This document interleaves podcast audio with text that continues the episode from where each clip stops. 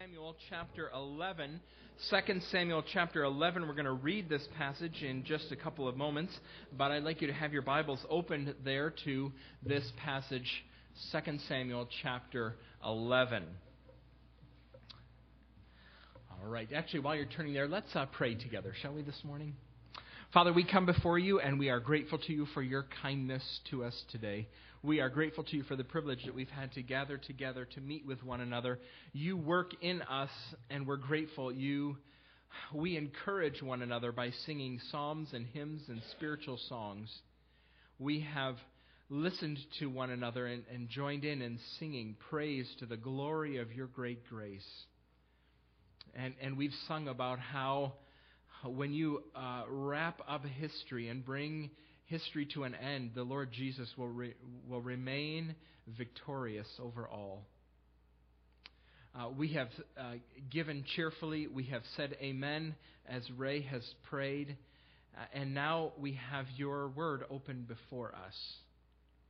You, you command us when we, when we gather together to give attention to the teaching and preaching of your word. So here we are sitting in obedience to you.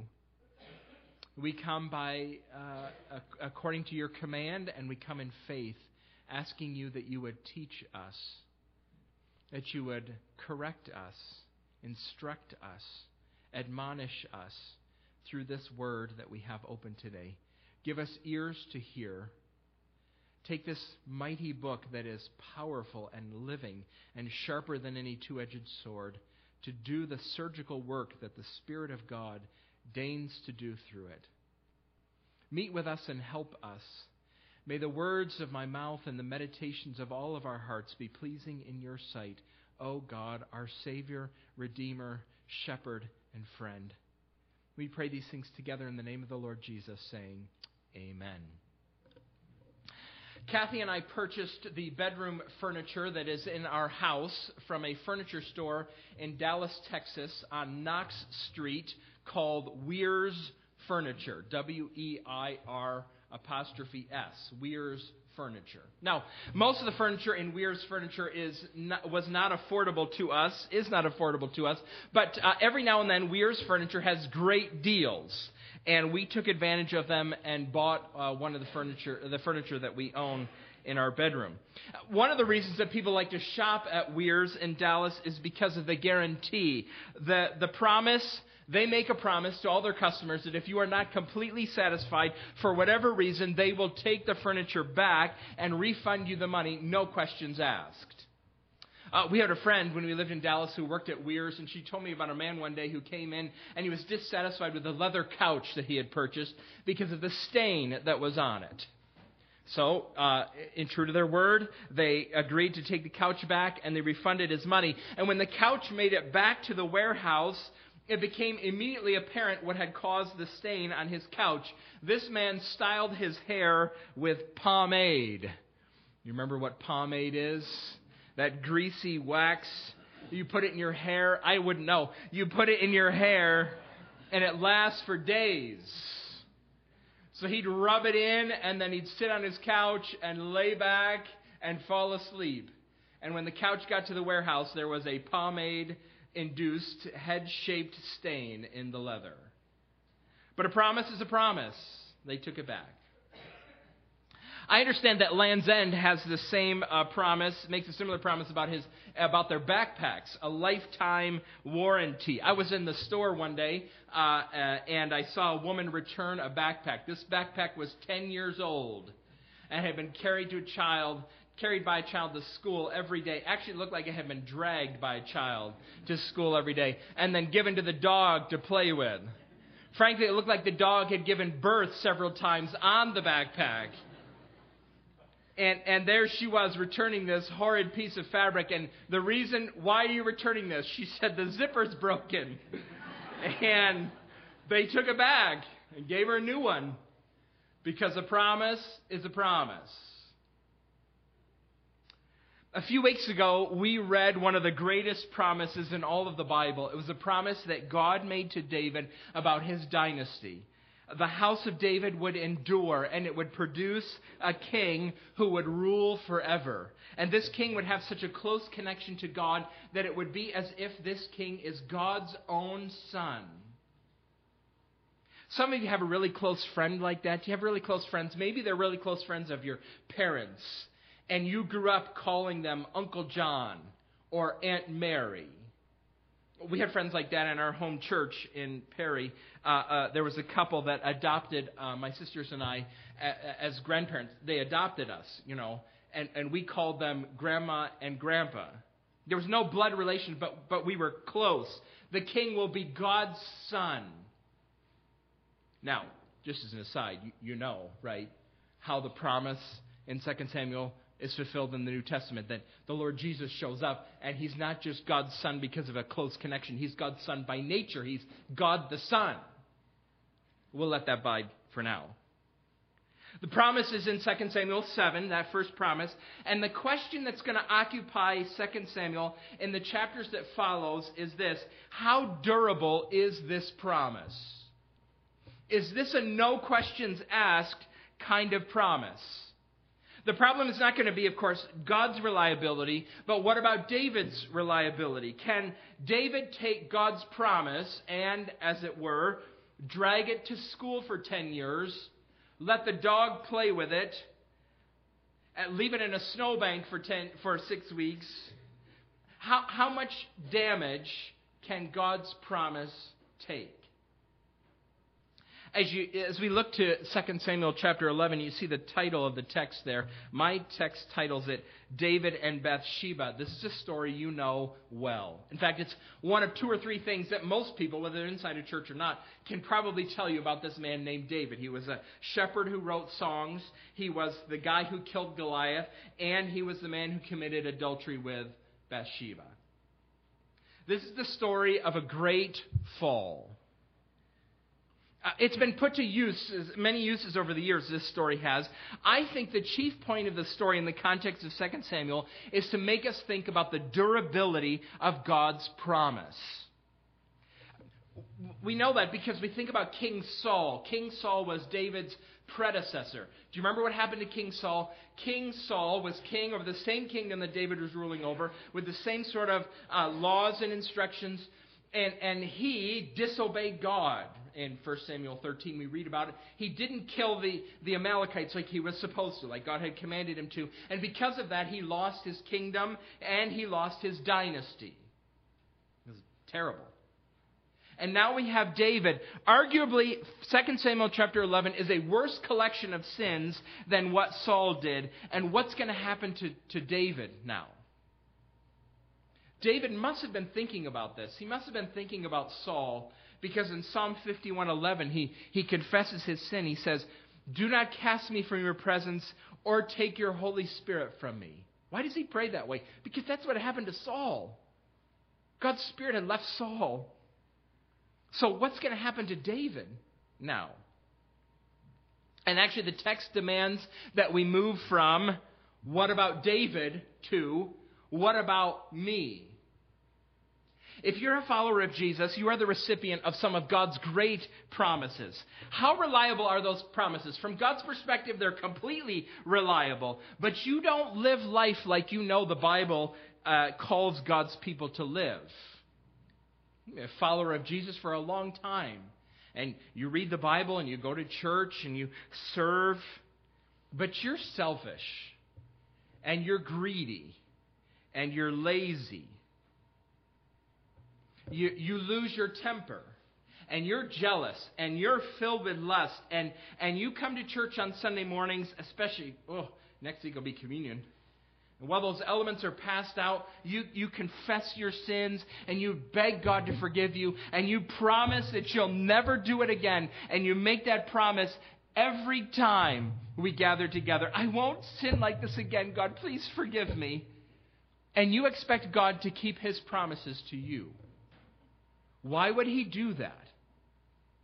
Why would he keep his promises to you in light of how you dishonor and disobey him? This is part one of how the book of Samuel tackles this problem. This week in chapter 11, we're going to look at the fall part of the story. This is the bad news part of the story. And next week, Lord willing, we're going to consider from chapter 12 God's response. So we're going to walk through the text. This is a rich, it's a dense narrative. There's a lot to see here. We're going to read it. We're going to stop frequently. It's detailed. It's so detailed because, in part, I think, God, the, the narrator, uh, God working through the narrator, wants you to know how bad this is. If, the, if, if 2 Samuel 11 had just started, David really messed up period, and went on, you might not be inclined to take it very seriously. But here it is in full color, spotlights on it at all. Look what David did. Well, let's walk through the text, uh, shall we? So we're going to be in verses 1 and 2 where we find the setting of this story.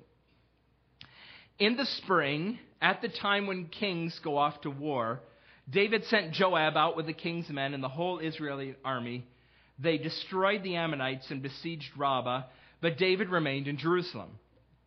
One evening, David got up from his bed and walked around on the roof of the palace. All right, let's start. Let's stop here. Uh, by this brief description, we have uh, a sense already that something is is not quite right. It's not explicit in the text, but there are clues here. I want you to think about the contrast. See if, if this makes sense to you. The contrast between David and David's army the contrast between what they're doing. It's the springtime. It's after rainy season. There's a lot of crops in the field, so it's a great time for the army to go out and for the campaigning to do. This is to begin. This is what kings do. And David's army begins a conflict that resumes back in chapter 10 against the Ammonites. Uh, David's army had defeated the Ammonites in the battlefield. Now uh, he de- defeated them on the battlefield. They ran to the capital, that walled city, and now they're going to attack the walled city of Rabbah. And verse 1 tells us that David himself didn't go. Uh, he sent Joab instead, which is not necessarily a problem. Um, back in chapter 10, verse 7, uh, David did the same thing. It says in chapter 10, verse 7, I'll just read it. On hearing this, David sent Joab out with the entire army of fighting men. So that, that itself is not necessarily a problem, except there's this contrast that the narrator is making. David's army is out destroying and besieging and warring. What's David doing? Napping. He's, he's taking this beautiful siesta. It's, it's not uncommon in this culture during the heat of the day for you to take a rest right after lunch. It would start about noontime, and you just take a very a, a brief rest. David's rest lasts until evening. Have you, ever, have you ever laid down and thought, okay, just 20 minutes, all I need is a 20 minute power nap, and you wake up four hours later, and you're just very confused about who you are and where you are and what happened? Yes? Well, this is David. The army is out fighting, David's napping. See that contrast? Now, in this point in time, when we're talking about this story, I've heard a lot of preachers talk about David's dereliction of duty, that he should have been out there, that he should have been working. That's um, that is uh, possible. There's some truth to that warning, I think. Peter warns us in 1 Peter 5 to be vigilant. He says, Be alert, be sober minded. There is a watchfulness that is a part of Christian discipleship that David seems to be ignoring here because he's napping. This is a watchfulness that can be exhausting. David is not very watchful here in this passage. Many people who have fallen into sin like this testify that it happened during downtime when they didn't expect it. See, um, we think that trouble comes in, in times of season uh, stress and seasons of stress and labor and effort, and, but temptation often comes knocking when um, not much else is going on, when your defenses are down.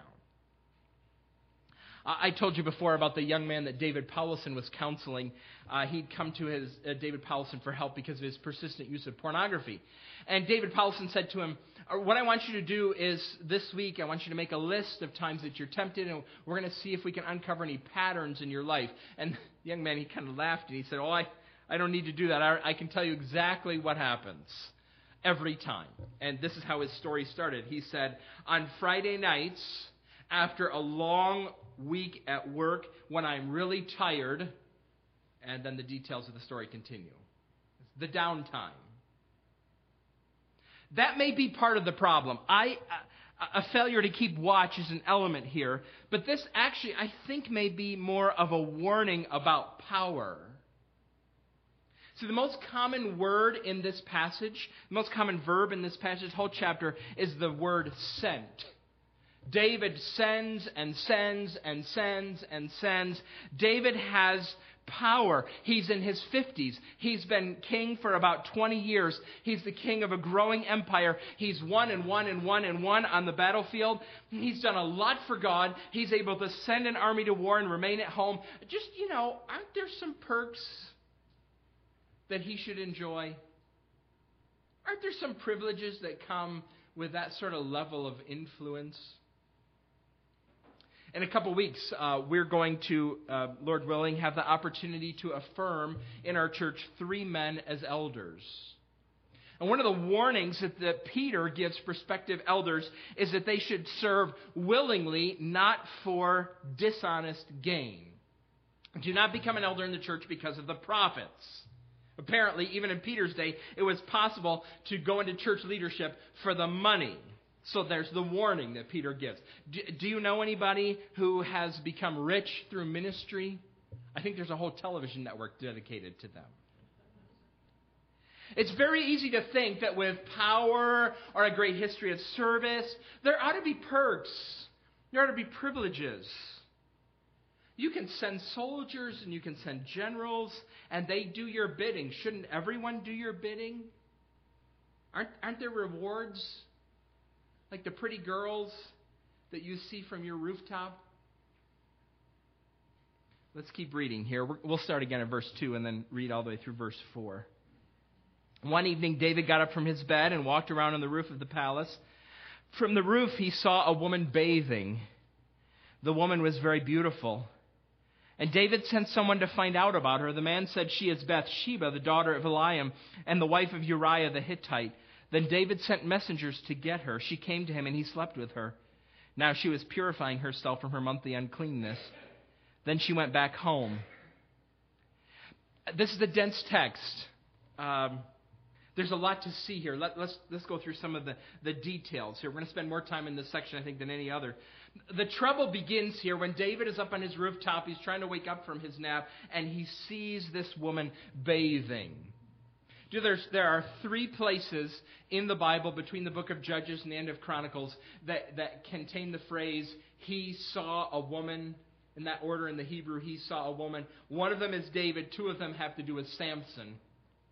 In Judges 14.1, Samson sees a Philistine woman. And then in Judges 16.1, he sees a prostitute. It's not good in the book of Samuel to be associated with Samson. Something's wrong here. The verb saw, it, it, should, alarm bells should be going off in your mind. Saw. It, actually, saw sends us back to, to the book of Genesis, chapter 3. Here's David's fall, but it reminds us of the fall of Adam and Eve in Genesis 3. Eve, the text says, saw the fruit on the tree, and it was good for food and pleasing to the eyes. So it ties this passage back to Genesis 3, and it ties this passage forward to the warnings in 1 John about the lust of the eyes. Well, be careful, little eyes, what you see. Careful, little eyes, what you see, for the Father up above is looking down with love. Well, be careful, little eyes, what you see. To live in this broken world is to know that there are things that you will see. There are things you will see regularly that God says you must not pursue. The text says that David saw a beautiful woman. She was very beautiful. In 1 Samuel 16, the text says that David himself was very beautiful. He was a really good looking guy. And David now has met his match. So he sends to find out about her. We, we know the name of her father. The text says that her father's name was Eliam, and we know the name of her husband Uriah. We'll get to it eventually, but at the end of 2 Samuel, we find out that her grandfather's name actually was Ahithophel. And Ahithophel was one of David's greatest advisors. So there's Ahithophel, Eliam, Uriah. This woman is Ahithophel's granddaughter, Eliam's daughter, Uriah's wife, and not David's at all. And this is where he should have stopped. There's no sense in which she is his but he takes her anyway. My translation doesn't say, doesn't use the word take. Uh, it's in the Hebrew. If you have an ESV, the word take is in there. It's in verse 4. David sent messengers to take her. Uh, do you remember what Samuel had told the people when they asked for a king? Uh, the people, but wait, a long time ago, before Saul was king, they'd come to Samuel and they said, We want a king. And Samuel said, You don't want a king. I'll, let me tell you what a king will do. He will take and take and take and take.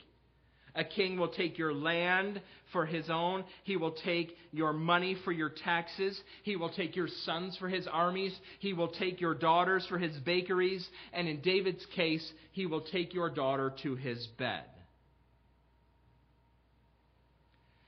Verse 4 also tells us about Bathsheba's condition. So, the reason that she was bathing was to complete the necessary requirements of the law of Moses regarding purification after menstruation.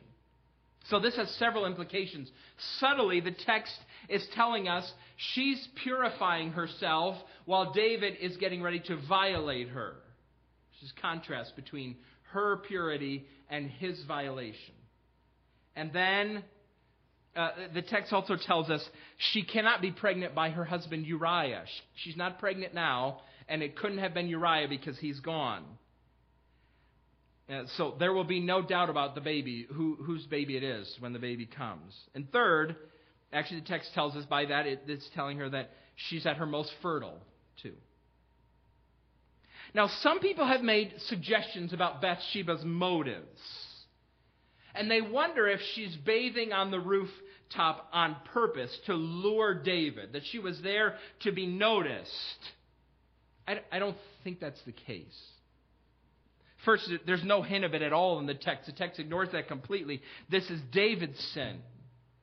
And, and secondly, here, if this were her plan, this seems like a really strange plan. How would she know to time this right? So that David would be there alone, and Uh, that just seems too far fetched to be a plan. How'd you manage that? One of the ways that the Bible describes the brokenness of the world is by telling us how powerful people, men mostly, have taken advantage of and abused women in more vulnerable positions. How do we know that the world is broken? Because episodes like this happen all the time, and it's all over our newspapers story after story after story. That's what we're reading these days. Let me introduce you to David, King David, the son of Jesse, the Harvey Weinstein of the Old Testament. Here he is, this randy middle aged man. He has a harem of beautiful women, but he saw someone he wanted and he took her and he slept with her. Add David's name to the list of powerful, exploitive men that you know Matt Lauer, Garrison Keillor, Charlie Rose, Bill Cosby, Bill Clinton, Donald Trump, Roy Moore, Al Franken, Larry Nassar, Jerry Sandusky, Kevin Spacey, John Conyers, King David. Put him on the list. And add Bathsheba's name to the list of the violated women. I find it very interesting, this text, how the passage handles Bathsheba's name. And it handles it actually by not naming her. She's named once in the text. Actually, she's named in verse 3. It says she's Bathsheba. There's her name. That's the only time it appears in this whole chapter. And after that, she's referred to as the woman or she or the wife of Uriah. The Bible here is writing about her like David has treated her. He depersonalizes her he dehumanizes her. Does that sound familiar? I did not have sex with that woman, Miss Lewinsky. As if the name's an afterthought to that woman. Here's that woman in 2 Samuel chapter 11. To David, she's a pretty face and a useful body. The Bible knows how dehumanizing and depersonalizing abuse can be. Some of you know that firsthand. You're just a body. When God first introduced Eve to Adam, he said, Here she is. This is bone of my bone. She's flesh of my flesh. She matches me. She's just like me. She's, I, am going to embrace her. She's not an object to be used and sent home while the sheets are still warm, but she's a person to be embraced. This reminds me, maybe because I just read it in the book of Genesis, of, of the story of God's interaction with Hagar in the book of Genesis. Remember this woman? She was a slave. Abraham and Sarah owned her and they, they wanted to produce an heir, so they decided to use her as a surrogate mother. She was just a womb. And when her presence became a bother, Sarah was mean to her and she ran away.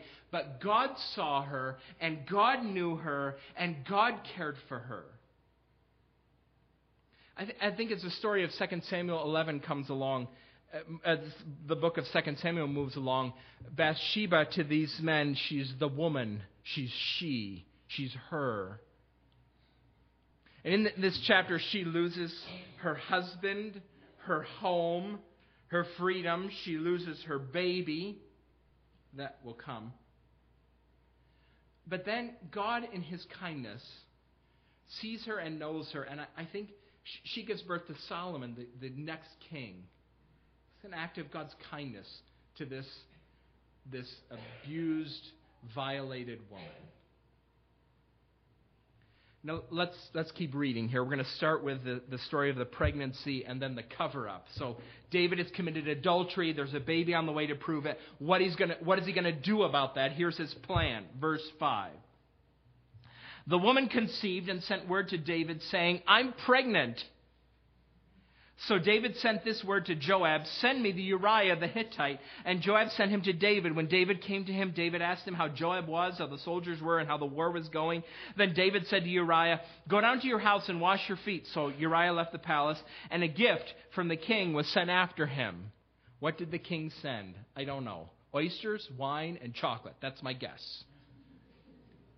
You know his plan. If he can get Uriah to go home and enjoy the comforts of his marriage while he's there, then the baby will be explainable and David will be off the hook. Verse 9. But Uriah slept at the entrance to the palace with all his master's servants and did not go down to his house. Verse 10 David was told Uriah did not go home. So he asked Uriah, Haven't you just come from a military campaign? Why didn't you go home? Uriah said to David, now here's Uriah's answer, and it's important to think about this here for a minute. Some people think that Uriah maybe knows what has happened. You know, he, he bunked with these servants. Maybe one of them told him. Maybe he's just curious. He just wonders, why is David so concerned about my love life? This is creepy. I, I don't know. Regardless, what Uriah says to David is, condemns the king here. Verse 11. Uriah said to David, The ark in Israel of Judah, sorry, the ark in Israel and Judah are staying in tents. And my commander Joab and my Lord's men are camped in the open country. How could I go to my house to eat and drink and make love to my wife? As surely as you live, I will do no such thing. So Uriah begins with the ark. God is determining his behavior uh, God himself is determining what Uriah is going to do. God's directing him. That's not the case with David. And second, Uriah has it in mind that while the troops are at war, there is no way that he will enjoy the benefits of his marriage. I wish David had had that same attitude toward his troops. Wish David had been thinking about his troops as much as Uriah was thinking about his troops. There's a, there's a precedent in David's army that when, uh, because Israel's wars are holy wars, then the soldiers need to be abstinent during times of conflict. And Uriah is committed to that. David is not committed to that. But you know, it's the perks of power, right? The story gets worse. Verse 12. Then David said to him, Stay here one more day and tomorrow I will send you back. So Uriah remained in Jerusalem that day and the next. At David's invitation, he ate and drank with him, and David made him drunk. But in the evening, Uriah went out to sleep on his mat among his master's servants. He did not go home. It, has been said before Uriah is a more upright man drunk than David is sober. It's, it's possible that here we're supposed to think about the Ammonites and where the Ammonites came from. David soldiers, David soldiers, his army is fighting the Ammonites. Do you remember where the Ammonites came from? So uh, Lot, we go all the way back to the book of Genesis. And remember Abraham's nephew Lot. Lot was ran from Sodom and Gomorrah because God destroyed Sodom and Gomorrah. And Lot and his daughters ran from the city, and they were hiding in a cave somewhere. And, and the daughters were concerned about their family line and what was going to happen. They weren't going to have any descendants, no children to take care of them. So on two successive nights, the daughters got their uh, father drunk and uh, uh, approached him, and they both conceived babies. One of them was named Ammon, and he became the father of the Ammonites. And now David's trying to get Uriah drunk so that he'll go home to his wife. How in the world can God's promise endure this? What right does David have to even think that God's not going to throw him out like he threw Saul out? What right do you have to think that after all that you have done?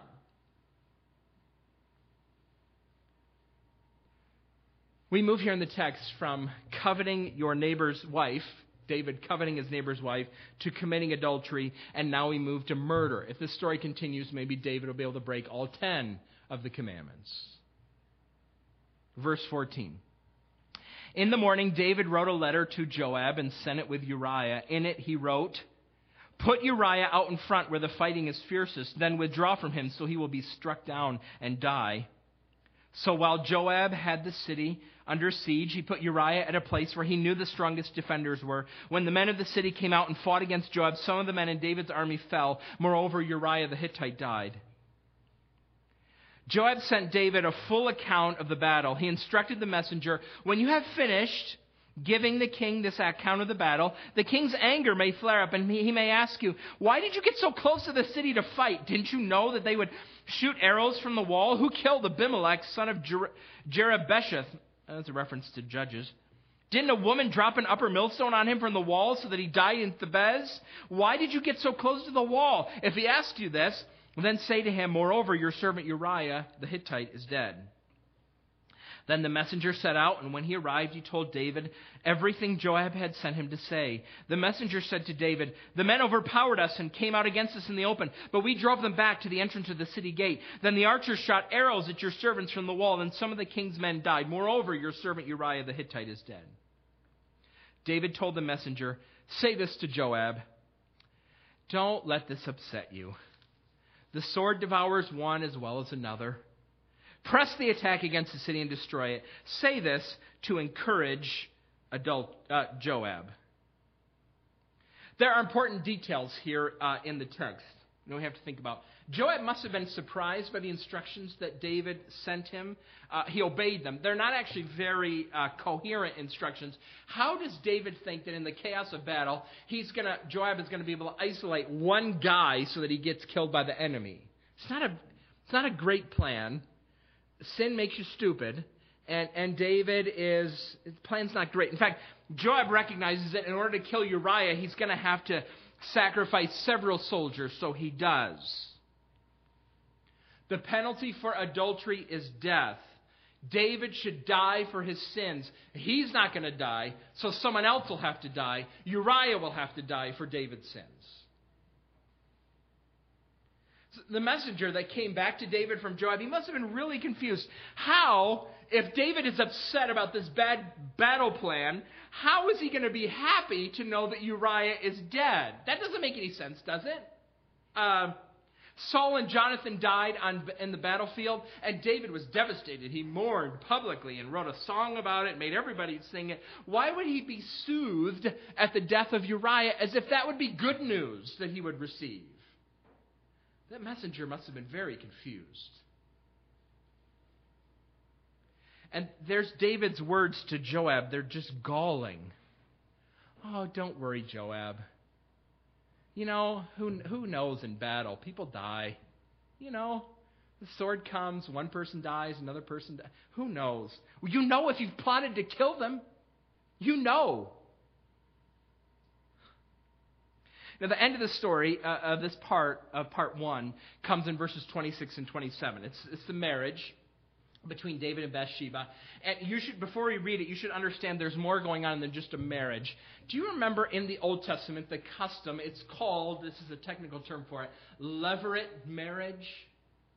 Okay, you'll remember if I start describing it. So if there's two brothers, and the older brother is married, and his wife dies, the younger brother was supposed to marry the, the widow. No, not his wife died. Sorry, I got that wrong. Let me start again. It's simple. Okay, so uh, two brothers. The older one is married, and if he dies, that's important. If he dies, the younger brother is supposed to marry the widow, and they're to have a child, and that child will be considered the heir of the dead brother. It was Israel's social security system. It was, this is where we get the concept of the kinsman redeemer. It was a way for the nation to keep uh, the, the genealogies full and rich and, and, and growing. Now, just think about this here. David is going to marry Bathsheba, and it must appear to distant observers that this is what David is doing. Look at this. David loves Uriah like a brother. And he's going to ensure that Bathsheba is taken care of and that there's an heir. This is just wonderful. And then when the baby, when she's pregnant, oh, it's so great. Look what David is doing. It's fantastic. Well, look at what the text says. When Uriah's wife heard that her husband was dead, she mourned for him. After the time of mourning was over, about a week, David had her brought to his house, and she became his wife and bore him a son. And here's the bomb at the end of this chapter. But the thing David had done displeased the Lord. More literally, the, the, thing David had done was evil in the eyes of the Lord. When God's people in the Bible do what is evil in his eyes, there is trouble. All the way through this passage, we read through this story and we read about what David's done and what David does, and we think, oh, David, no, no, no, David, don't do that. And, and we get to the last line of this passage and we think to ourselves, not, oh, no. We think, oh, oh. God knows. David thinks that he got away with it, but God knows. God knows what's going to happen now to the promise, to David's dynasty. David, don't you realize what you've done? God knows. Now, what do we learn from this story? Two things I want to share with you. The second one I think is more central than the first, but we'll start here. Number one, God's people are capable of grievous evil. God's people are capable of grievous evil. Do you see how the, the realistic the Bible is? How realistic the Bible is about our capacity, the capacity of God's people to sin like this, your capacity. I mentioned this this morning because I don't want you to be discouraged. I don't want you to quit following Jesus when you hear about your spiritual hero and his or her grievous sin, because God's people are capable of grievous sin. If David, even David, if David, the, the, the great king, the psalm singer, the warrior, the man who trusted God to give him his throne and who wanted to build a temple and who sang with abandon before him, if David can do this, you should not count anyone out. If David can sin like this, all of us are capable of grievous evil. That's why when the Bible tells us to confess our sins to one another, that's an intimidating command. It's frightening. But you know, our own theology, our own, our own understanding of what the Bible teaches about human nature, it, it prepares us for that. It, it prepares us to hear terrible things. We don't rule them out as a possibility in fallen human beings in this world. We read the church covenant when we meet together formally. We read our church covenant. I have not kept any of the agreements in the church covenant perfectly. And when I read it, it's half confession and half aspiration. It's part prayer and part confession. At the Sunday night seminar that we had in, in December, I told the couples that had gathered there about uh, some, a conversation that we had at our table a, a, a few months ago. Uh, I, I don't want my children to walk away from the faith when one of their spiritual heroes falls. So I, I was talking to them about a friend of mine. He's a pastor who had had to leave the ministry, was fired from his church because of sexual sin. So we were talking about this, and and and one of my children, with a great deal of kindness and sincerity, said,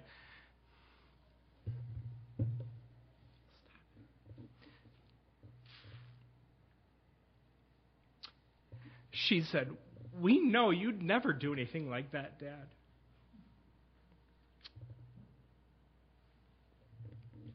It's my goal not to, but sinful people break their promises. If it happens to someone you admire, you love, you will be tempted to quit. You'll be tempted to walk away from the faith. Don't do that because God is more trustworthy than any of the teachers or preachers you admire.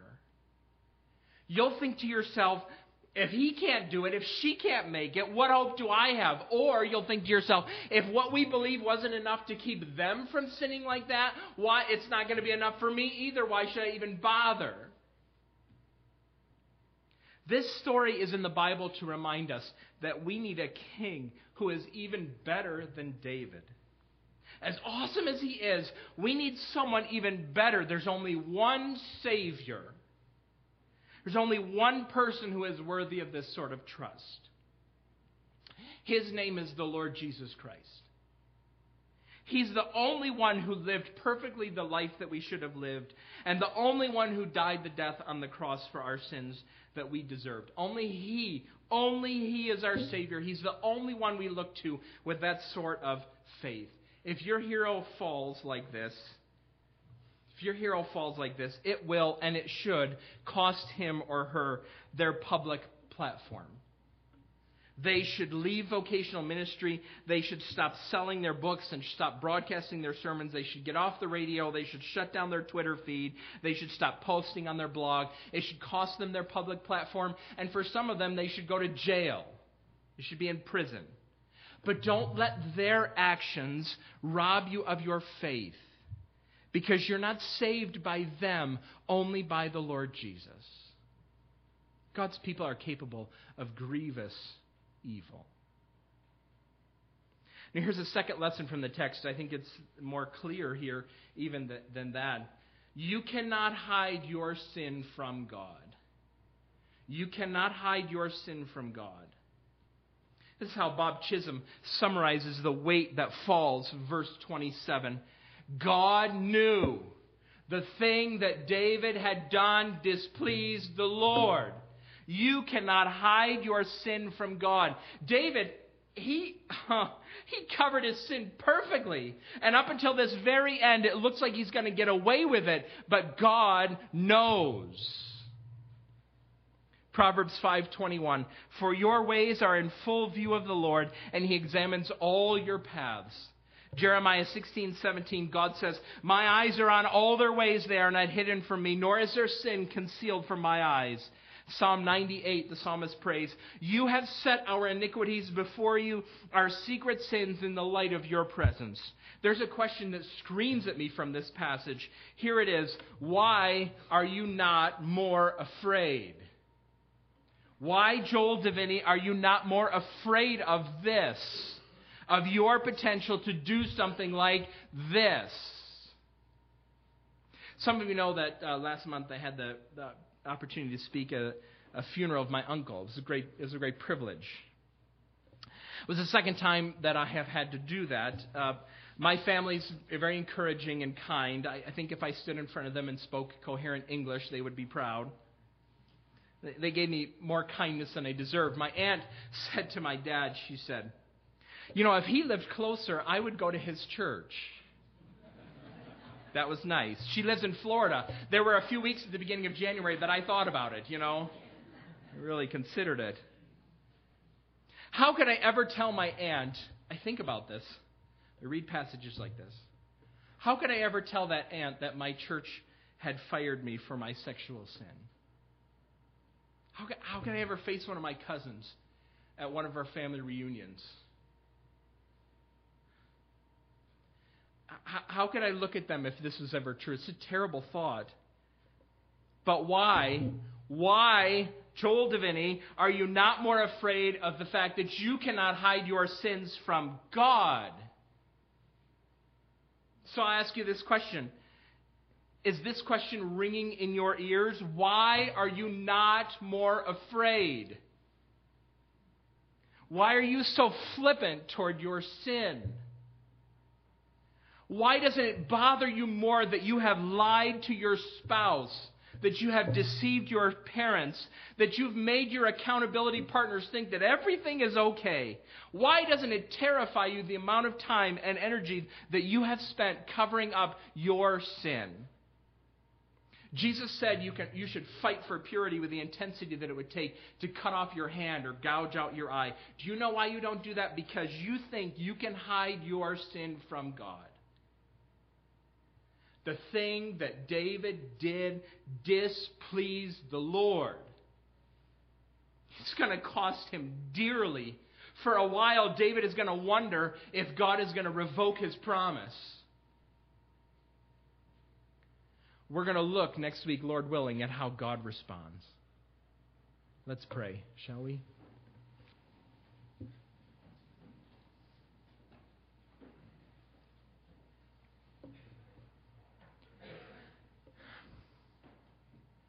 Father, we come before you this morning and we plead with you. We ask you that you would take the message of this chapter of Scripture, this story, and that you would embed it deeply into our hearts. Lord, we confess to you that we are flippant about our sin. We, we take things very easily. We confess very quickly and we are unafraid. Lord, I pray that you would cultivate in us reverent fear, holy terror of your righteous judgment, of your justice. Father, I pray that you would cultivate this in us so that we might flee from temptation, that we might fear sin that we might fear your great name and have a higher regard for it than the desires that reside within us. Lord, we live in this broken world, how we need you to change what we see and how we weigh what we see. Make us afraid, Lord. We pray in Christ's name. Amen.